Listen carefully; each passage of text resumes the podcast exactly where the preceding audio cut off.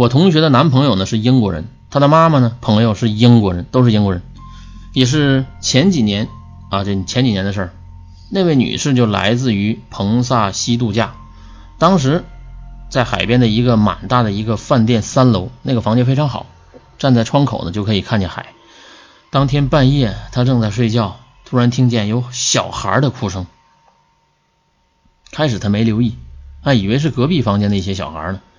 而那个房间本来就挺好的，但是哭声一直持续了很久，当时把他给吵醒了，完全吵醒了。这时候他就感觉很不对劲儿。因为这哭声啊，好像是从窗户外边传来的。他想这么晚了，怎么还会有人啊？有孩子在海边呢？当时好奇心驱使他去窗口看看究竟怎么回事。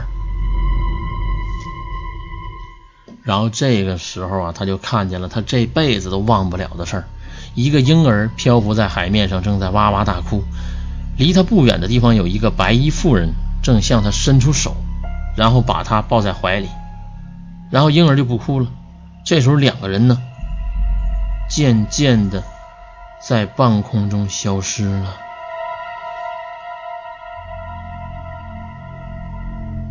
我去，这两个人在半空中消失了。当时那个女士吓得不轻，立刻跑到楼下总台。那时候已经有几个客人在总台了。原来有很多住在海面这个海景房的一些客人呢，都看见那一幕了。